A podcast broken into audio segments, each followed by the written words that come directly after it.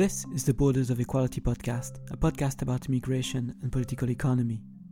In this episode, we take a look at the invisible labor market, the jobs that people in northern countries don't want to do and that are mostly done by migrant workers.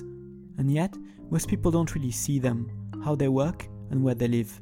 It's a world of low wages, work agencies, zero hour contracts, and housing on campsites. For this podcast, I talked to David, a young migrant from Portugal. David could have had a promising football career. He was even offered a contract by a Premier League club in England, but a back problem left him unable to play. A year and a half ago, he came to the Netherlands through an agency. A second agency organizes housing, and yet a third agency dispatches him to different companies, sorting packages. He thought that working in Northern Europe would be much better than what he was used to, and yet he often struggles to make a living. In some weeks, he earns less than what he would in his home country. And in fact, the conditions of David's employment are quite different from those that most Dutch people have. He earns the minimum wage, but the agency that employs him is also his landlord. He deducts his rent directly from his salary. He lives in a bungalow and shares a room with other migrants, mostly from Poland, but also from Portugal, Spain, and even South America. This was a problem when the corona pandemic hit. What do you do to socially distance if you share a bungalow with five other people on a campsite? He says that the company didn't really care.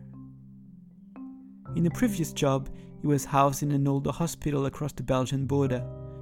He tried to register as a Dutch resident, but the agency said he couldn't. If he lived in the Netherlands, he could have claimed housing benefits. The cost of transport is also deducted from his salary. The job is hard work. He sometimes walks 20 kilometers per day. It's okay, as long as he gets enough hours. And often, he doesn't get enough hours. David doesn't know how much work he will get the following day. He usually learns this just before his shifts. Some days he's sent home early and barely gets enough hours to pay the rent. The rent doesn't change, even if the salary does. It's the maximum that the agency can legally deduct from its minimum wage. Despite all the problems with his job and housing, he wants to stay, learn Dutch, find his own house, and find a job in his domain. David is not low skilled. He has a university degree in physiotherapy. This is the first of a two part episode on the shadow labor market. In the second, I talk to Imke van Gaardingen on the pandemic and migrant workers.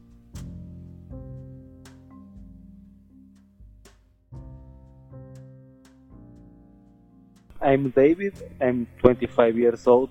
I'm from Portugal, and I'm in Netherlands. Almost one year. It's gonna. I'm gonna do one year in July, and uh, I work here for temporary agencies.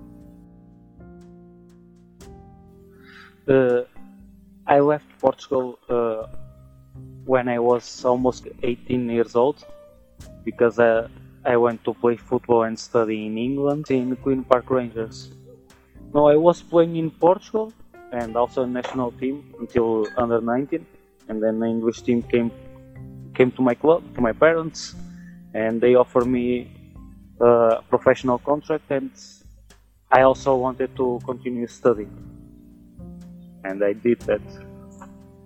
Later, I got a, I found a problem in my back that I couldn't play anymore, but I still finished the university there. When I finished the university, I I went to France. I also take degrees of football coaching when I couldn't play more football. But uh, one year and a half ago, I got uh, personal problems.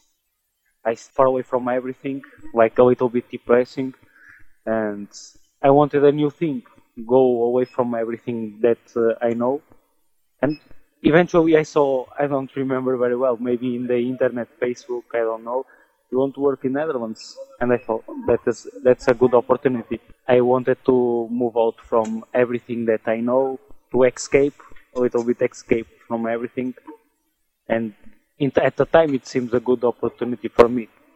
I wait, I did a, a little bit digging about Netherlands, and I said, okay, let's go. I saw an advertisement in the internet. It's like uh, this is a little bit confusing the, even for me because I came from uh, I think it's Spanish agency, but they have uh, like an office in Portugal. I stay in touch with them. They they get an opportunity of work here for me with a, a temporary company here, and from that temporary company, we get a job directly in the company. It's like a little bit messy because after you have other company that take care about the house and the transport, it's a lot of uh, enterprise together. And then in Netherlands, I stay with a temporary agency that gets me a job. It's a temporary company in Netherlands. The temporary company in Portugal only brought us here, only deal the to find us and brought us here. They have three, four companies uh, taking care of that. Is confusing and they can put a hand in our salary to take money from the house, the accommodation, and sometimes I already know because I went to an accountant in Netherlands. They even they don't understand that because I think they I don't know if they put in our own pocket if they put extra costs they can do everything. I like the job was everything uh, right with the job, but I didn't get uh, enough hours, and I changed after that. After because I worked for six, seven companies maybe in one year. Team guarantee you like 120 hours per week, but we pay 100 euros for house per week. Not house, like room, and normally you share room with other person. The first place I was been was was outrageous. Like old hospital in Belgium without conditions, you need to share a kitchen for floor, a bathroom for floor, no men's, girls. Like it was together, girls and men's, very strange situations. I was like 200 meters to the border. I worked for some some companies. They send us by bus. Uh, I'm. We have people from every country. I already met people from Portugal, also Spain, uh, Italy, even from Argentina. Most of them are Polish, from Poland.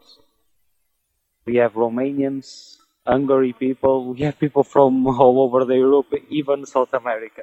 We are in the warehouse. The packages came, and uh, we take care of everything to be ready to go to the customer. A lot of problems, not only with the house, with the money, everything. But it's like uh, big problems. Even my head, still today, is like uh, brain damage. First, uh, I, I didn't get enough hours. When I did night shift and the morning shift, I received always the same. I found in the pay slips that, uh, for example, I remember this very well. I work two days. Like when you work two days night shifts, you have different um, percentage of uh, extra money. And I remember that I worked two days, and so 7 till 9 is 4 hours and payslip only 3 hours. Something like that with the money always problems never the good money. With the, the office of them for example one day they send me early to home. We pay for transport. I don't know if it's 15 euros they gave us a car and we pay for each one the people for the car like 15 or 20 euros i don't remember very well but uh, for example, I paid one thing that happened in first week.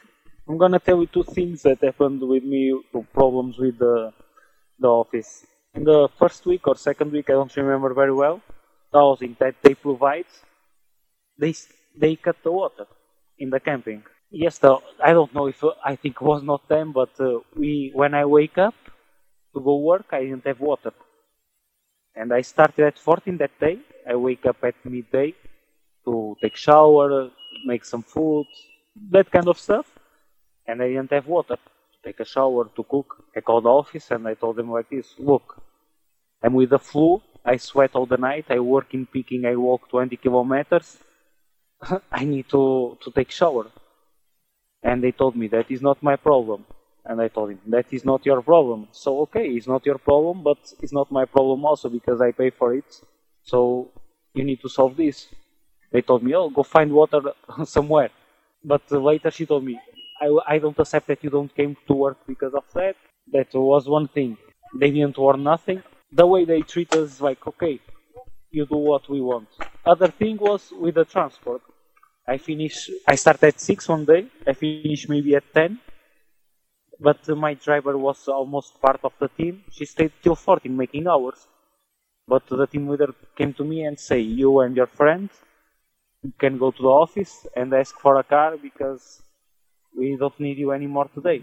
And I went to the office at 10, and they told me we don't have a, a, a drivers available. And I told them, so I asked them like this, so what we gonna do? And they told me like this, go by bus. And I told him, what? Are you kidding me? I'm gonna, I, in that week, I'm, I will work, I worked uh, 11 hours. So, it's 110 euros is to pay the house and the car and the insurance. And they will not get money. I asked them if I need to pay to go to the work. After that came Corona, big mess. Yes, because at the beginning they got hours, but after that was like they gave up because it's like this. The companies bring as many people as possible because they earn a lot of money with us. I find out that, for example, we paid 400 euros each one for for a shared room there, and they only asked 270 to the company. So where is the other 130 euros? That is a good question. Yes, because they have an agreement. I don't know which agreement, but I know that the the camping. I know that they asked for the people 270 euros, but the company take us 100 euros per week, 130 euros. I don't know where is the the. I think uh, the the people don't care because I think that should be investigated because I'm talking about 130 euros. But imagine they may have like 200 people working for them. If you multiply 130 uh, versus 200 per month is a lot of money.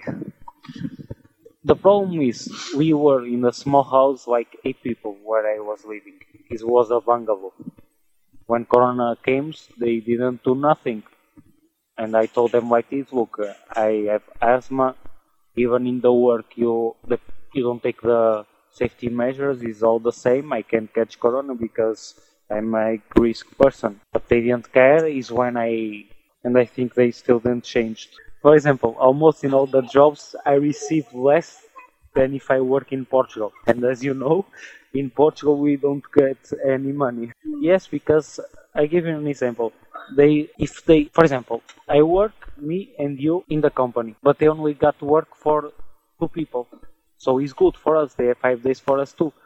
But they bring two more people so four people pay them the house, the car, etc. But they split. They gave us only hours to, to pay the rent, and they stay. We stay with 50 or 100 euros for a week.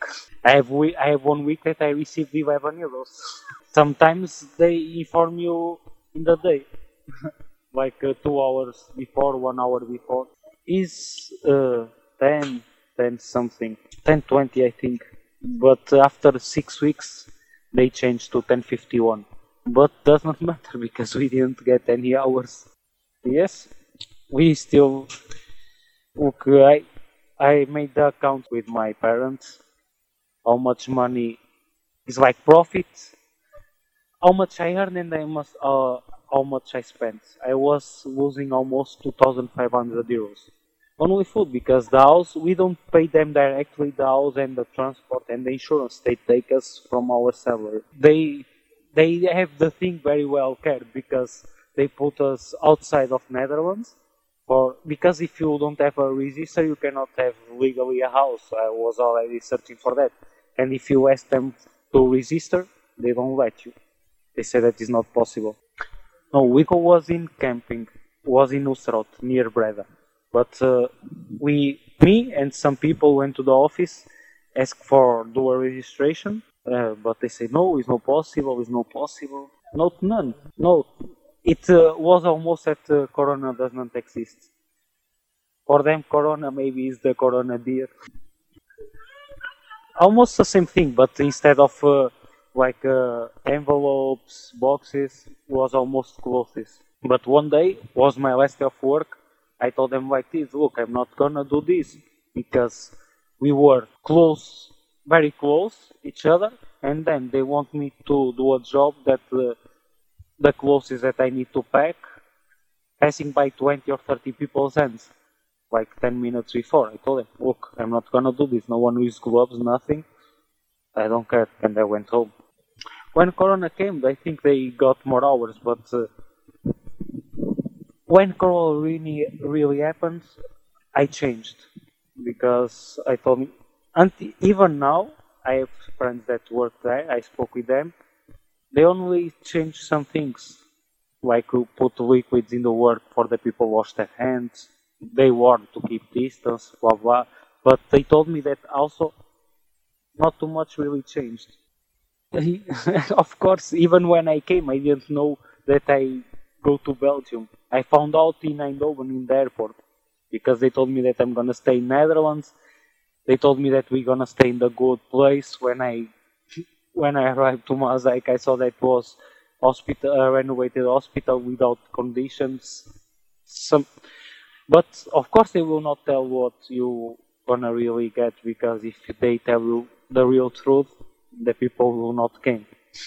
Yes, was like a motel. I we lived like maybe 400 people, 300 people there. I don't have idea, but for example, for floor you got 50 or 100 persons, and you have like two kitchens or three, like showers like you have in a beach, and you need to split with all the people. If I need to give like a percentage, was like uh, 70 30, 7% men, 30 women, something like that. Yes, I have some friends. I have some friends that they came and they went in the same day. Yes, they stay like two, three days and they go.